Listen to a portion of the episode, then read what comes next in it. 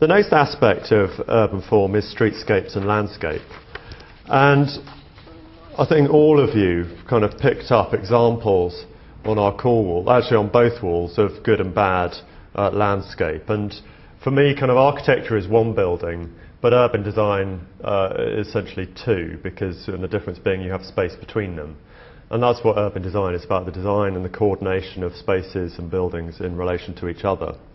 And you know, public space goes beyond just the pretty fountains and the, the, the nice herbaceous borders. Um, it goes into uh, the quality of a streetscape that eases pedestrian movement, that makes places more attractive for um, people to move around versus the car. Um, you know, the junctions here are not pedestrian friendly, they're car friendly.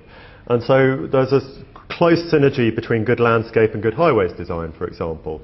There's a close synergy between good landscape design and value as well. CABE have done a lot of work about looking at how uh, quality parks, uh, visual amenity of trees and planting can actually improve the economic value uh, of, a, of a property uh, if we're looking at market sale homes, or if you think about just access to leisure space and um, uh, you know, activity space will improve health and well-being. So there's a lot of knock-on consequences of investing in good landscape. It can actually improve uh, other aspects of, of kind of uh, sustainability, of uh, cutting crime, uh, improving health, and so suddenly you're meeting all these other targets potentially that you or the central government are setting.